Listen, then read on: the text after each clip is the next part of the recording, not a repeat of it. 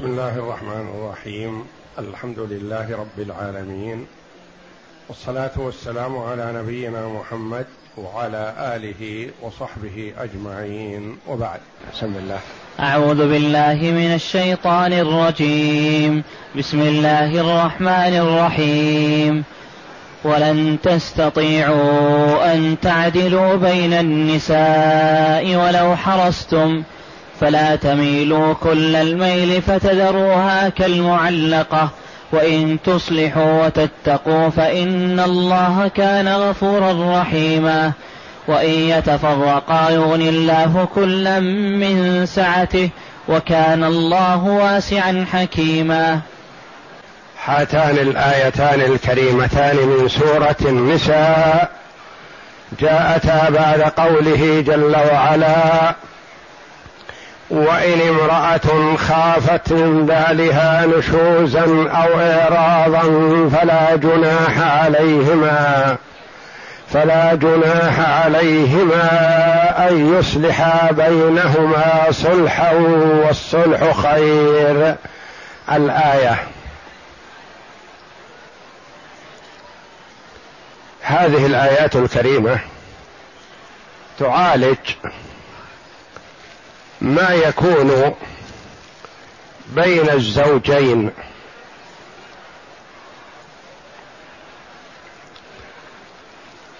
في قسم الرجل بين زوجاته وفي خوف المرأة من أن لا يعدل في حقها زوجها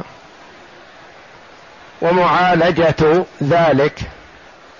فإن تعذر هذا وهذا فالتفرق فيه سلامة للجميع ووعد كريم من الله جل وعلا بأن الله سيغني كل واحد من فضله.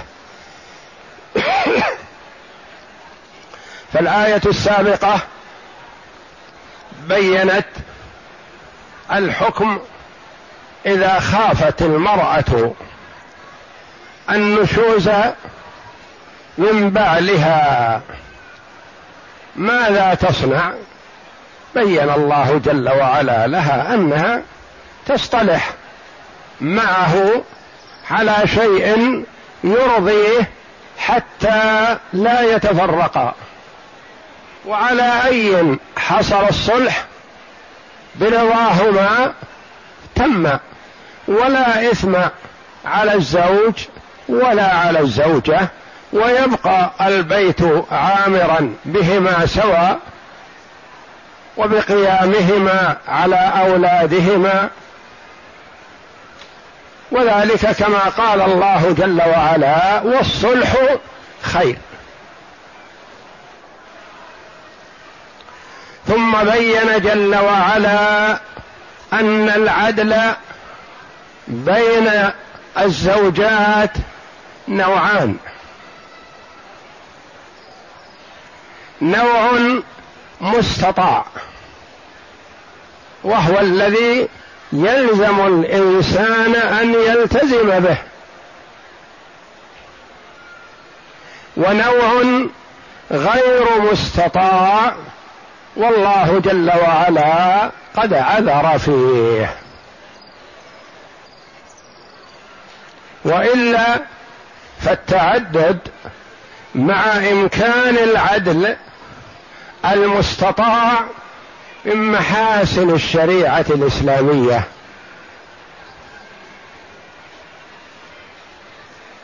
فيه عمارة للبيوت وفيه قيام على الزوجات وفيه طلب للذرية والنسل وفيه مصالح عظيمة وفيه إغناء للزوجة والزوجات وأن تكون في عصمة زوج يقوم عليها ويرعى شؤونها وتنجب منه أولادا فيه مصالح عظيمة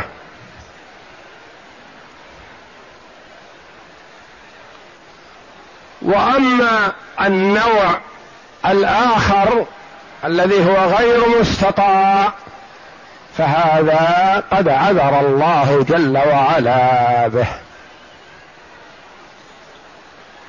كما قال عليه الصلاة والسلام وقالت عائشة رضي الله عنها كان رسول الله صلى الله عليه وسلم يقسم بين نسائه ويعدل. ويعدل. العدل المستطاع يأتي به على أكمل وجه عليه الصلاة والسلام. ويقول في العدل الذي هو غير مستطاع يقول عليه الصلاة والسلام اللهم هذا قسمي فيما أملك فلا تلمني فيما تملك ولا أملك.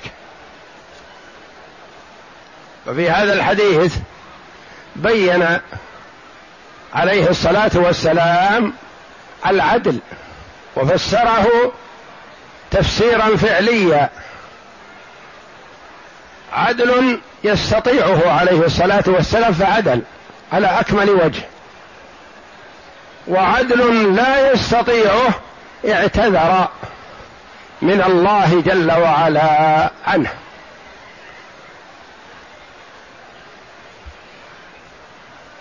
ولذا قال الله جل وعلا ولن تستطيعوا أن تعدلوا بين النساء ولو حرصتم. هذا العدل غير المستطاع. ما تستطيعوا.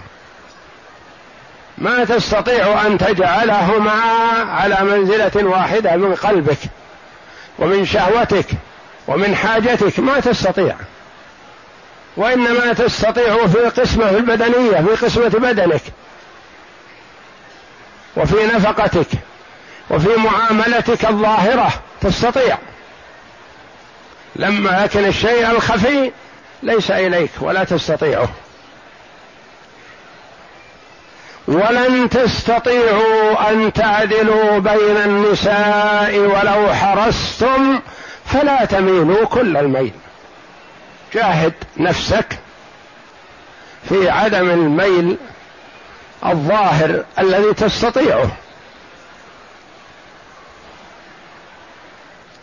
فتذروها تترك المرأة المرغوب عنها كالمعلقة يعني كأنها معلقة بين السماء والأرض غير مستقرة.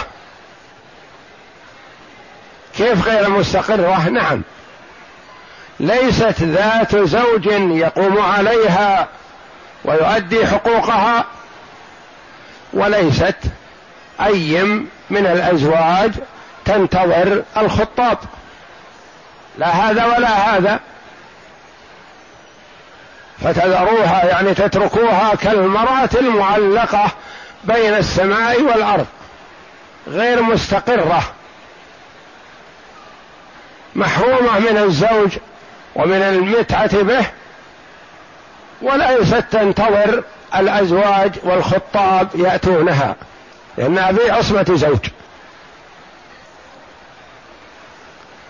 وإن تصلحوا ما بينكم وتتقوا الله جل وعلا في البعد عن معصيته في الميل الذي تستطيع العدل فيه من كانت له امرأتان فمال مع إحداهما جاء يوم القيامة وشق أحد شقيه ساقط.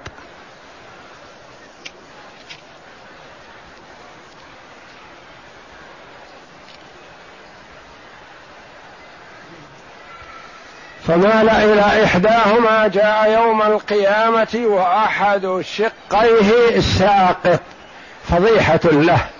لأنه جار وظلم في شيء يستطيع العدل فيه. لكنه عاند وظلم فواخذه الله جل وعلا.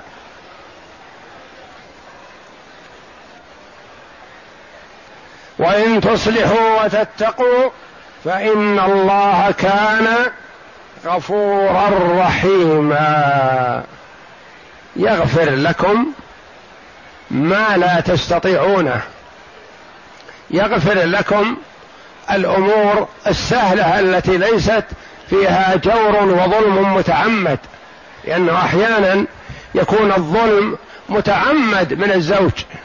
يحب ويقصد أن يضار الزوجة ويضايقها ويهنها. وهذا حرام عليه. لأنه تعمد هذا. لكن إذا أصلح حاله وحاول العدل فيما يستطيعه وأصلح ما بينه وبين أهله فإن الله كان غفورا. يغفر لكم ما لا يدخل في وسعكم. رحيما بكم لا يعجل العقوبة عليكم. ففي هذا ترغيب وحث على العدل ومجاهدة النفس فيما يستطيعه الإنسان. أما ما لا يستطيعه فهو والحمد لله مغفور له فيه. لأن النبي صلى الله عليه وسلم لما سئل أي الناس أحب إليك؟ قال عائشة. وأمهات المؤمنين والصحابة رضي الله عنهم كلهم يعرفون أن عائشة أحب إليه.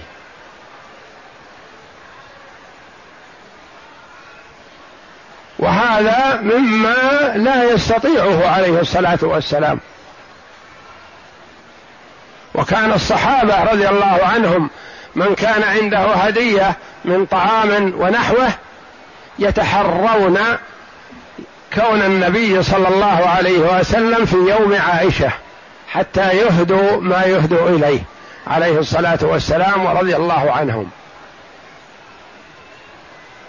ولما رغبت سودة رضي الله عنها في أن تبقى مع النبي صلى الله عليه وسلم ولا يطلقها وهبت يومها وليلتها لعائشة رضي الله عن الجميع.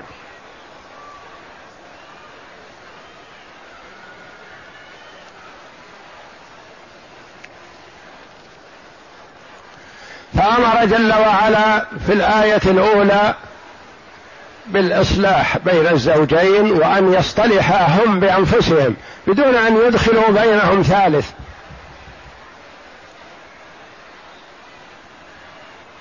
يتفاهما فيما بينهما وما اتفقا عليه نفذ ولا إثم لا على الزوج ولا على الزوجة.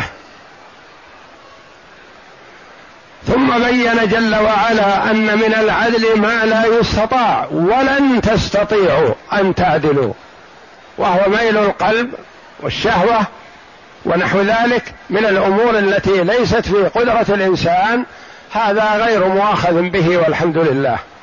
لكن لا يتعمد المضارة والمضايقة ويميل فيما يستطيع وفيما لا يستطيع فتذروها كالمعلقة. وعلى المرء أن يراقب الله جل وعلا وهو الحاكم على نفسه والله جل وعلا فوقه. ومطلع عليه.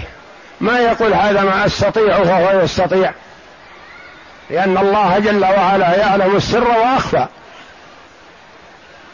وإن تصلحوا وتتقوا فإن الله كان غفورا رحيما.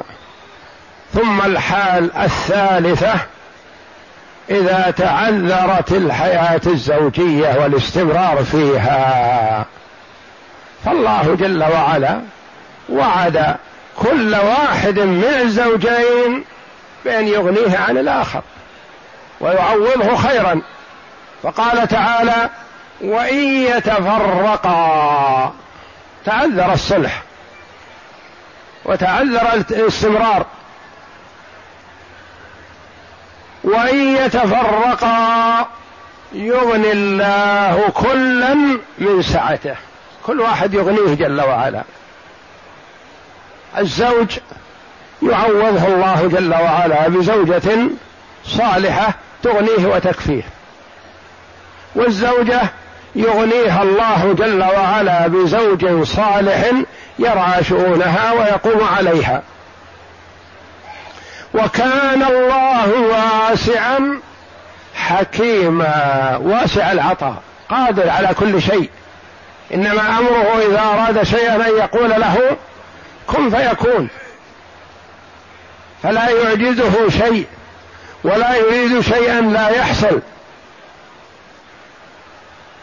وكان الله واسعا إذا وعد بالخلف والعطاء فإنه يعطي ما وعد به سبحانه. واسعا حكيما مع السعة والقدرة الحكمة. لأن في صفات المخلوقين من يكون واسع عنده قدرة على العطاء والأخذ وكذا لكن ما هناك حكمة. تصرفاته هوجاء وسيئة ولا أحد يستطيع أن يقف بوجهه. لكن الله جل وعلا مع سعة وكثرة وخزارة ما عنده حكيم. يضع الأشياء مواضعها. هذا أراد الإصلاح مع زوجته لكنها أبت. هي وعندها قسوة وشدة وقد ترفعت عليه فالله جل وعلا مطلع يعوضه الذي يناسبه يعطيه ما يرضيه. هذه الزوجة حريصة على البقاء مع زوجها والتنازل عن كثير من حقوقها لكن الزوج متعنت. متشدد ما يقبل الصلح ويريد الفراق ولا يرضاها تكون في البيت ولا قريبة منه وعدها الله جل وعلا بأنه يرضيها ويعطيها ووعد الله حق وقد ينجز ما وعد في الدنيا مع ما يدخر لعبده في الآخرة وقد يكون العطاء للمؤمن في الآخرة لأنه أعظم وأفضل. والله جل وعلا إذا وعد يفي بوعده ولا يخلف الوعد سبحانه وتعالى. ولكنه قد يعجل في الدنيا ويعطي في الآخرة وقد يؤجله في الدنيا ويعطي عبده في الآخرة ما هو خير له. فعلى العبد من رجل أو امرأة أن يراقب الله جل وعلا في كل ما يأتي ويذر. يراقب الله وكأنه يتعامل مع ربه ما يتعامل مع المرأة. والنبي صلى الله عليه وسلم يقول من يظلم الضعيفين أنا خصمه يوم القيامة؟ والضعيفان هما المرأة واليتيم. فالحذر الحذر من الظلم والظلم مرتعه وخيم وعقوبته قد تعجل في الدنيا مع ما يدخر في الدار الآخرة. قد تعجل في الدنيا بالأمراض أو بالتعاسة والشقاوة أو بالتسلط الغير عليه ونحو ذلك وقد تؤجل العقوبة في الدار الآخرة والعياذ بالله وعقوبة الآخرة أشد. والمؤمن إذا راقب ربه جل وعلا في كل ما يأتي ويذر سعد في الدنيا والآخرة. اقرأ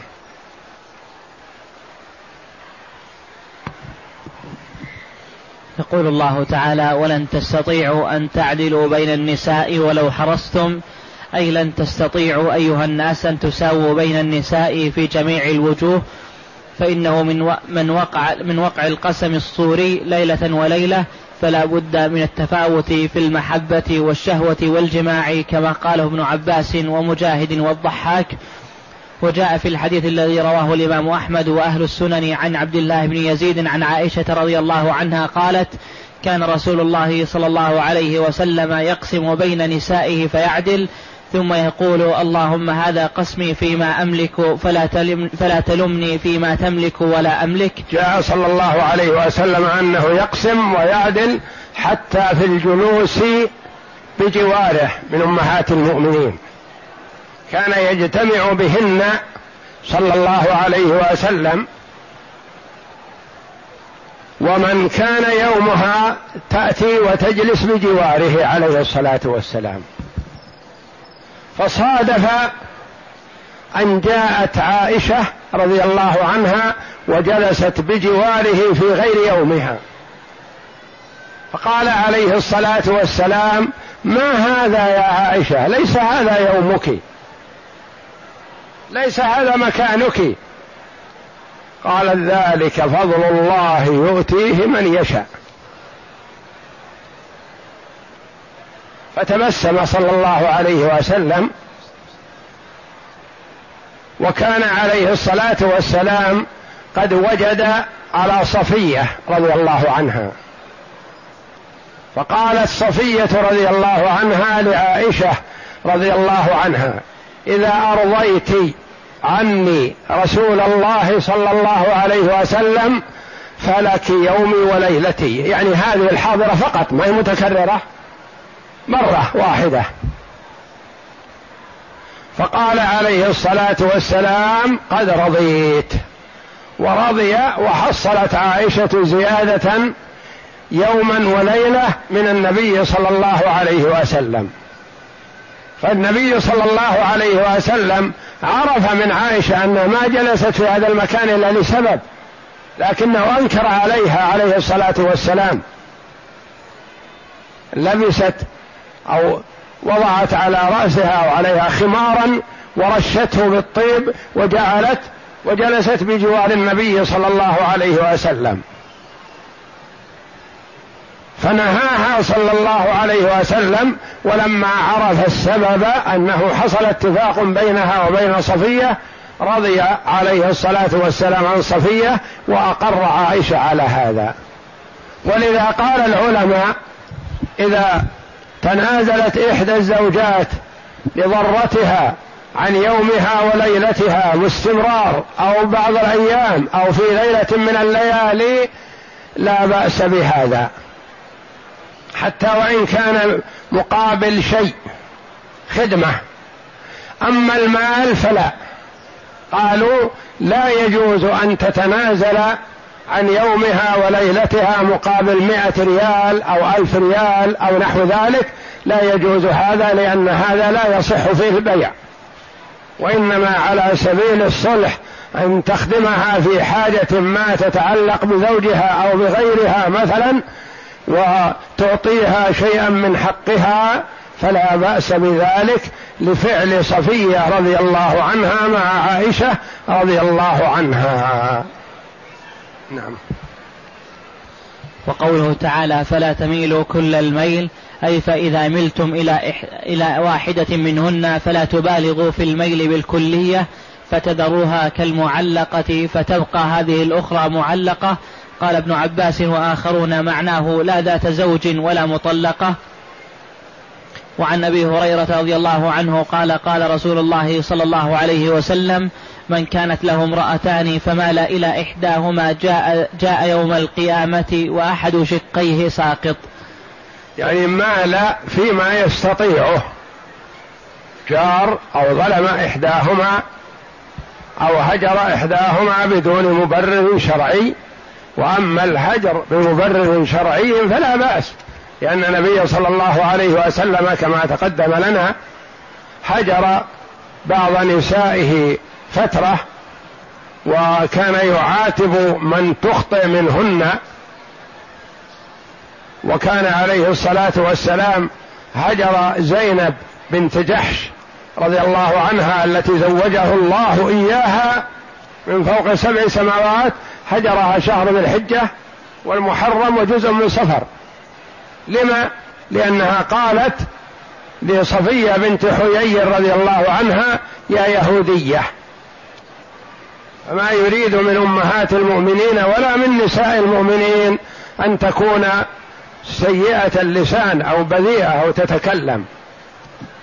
أصلها صحيح يهودية لكنها الآن إحدى أمهات المؤمنين رضي الله عنها. ولما قالت له صفية يا رسول الله إنهن يعيرنني يقولن يا يهودية. فقال قولي لهن أبي هارون وعمي موسى من يأتي بمثلهما؟ جدها نبي وعمها نبي رسل عليهم الصلاة والسلام. وهي الوحيدة من أمهات المؤمنين من بني إسرائيل.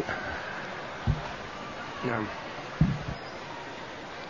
وقوله تعالى وإن تصلحوا وتتقوا فإن الله كان وبنو إسرائيل ما يعيرون ولا يسبون إذا آمنوا بالله ورسله وإنما يعيرون ويسبون لكفرهم. وحتى عم النبي صلى الله عليه وسلم لكفره ماذا قال الله جل وعلا فيه تبت يدا أبي لهب وتب. فالنسب عند الله جل وعلا بالإيمان والقرب منه بالإيمان. بنو إسرائيل فيهم خيار ممن آمن بمحمد صلى الله عليه وسلم. من الذين يؤتون أجرهم مرتين إذا آمن بالله ورسوله. نعم. وقوله تعالى وإن تصلحوا وتتقوا فإن الله كان غفورا رحيما. أي وإن أصلحتم في أموركم وقسمتم بالعدل فيما تملكون واتقيتم الله في جميع الأحوال غفر الله لكم ما كان من ميل إلى بعض النساء دون بعض. ثم قال تعالى وإن يتفرقا يغني الله كلا من سعته وكان الله واسعا حكيما. وهذه هي الحالة الثالثة وهي حالة الفراق. وقد أخبر الله تعالى أنهما إذا تفرقا فإن الله يغنيه عنها ويغنيها عنه بأن يعوضه الله من هو خير له منها ويعوضها عنه بما هو خير لها منه. وكان الله واسعا حكيما أي واسع الفضل عظيم المن حكيما في جميع أفعاله وأقداره وشرعه.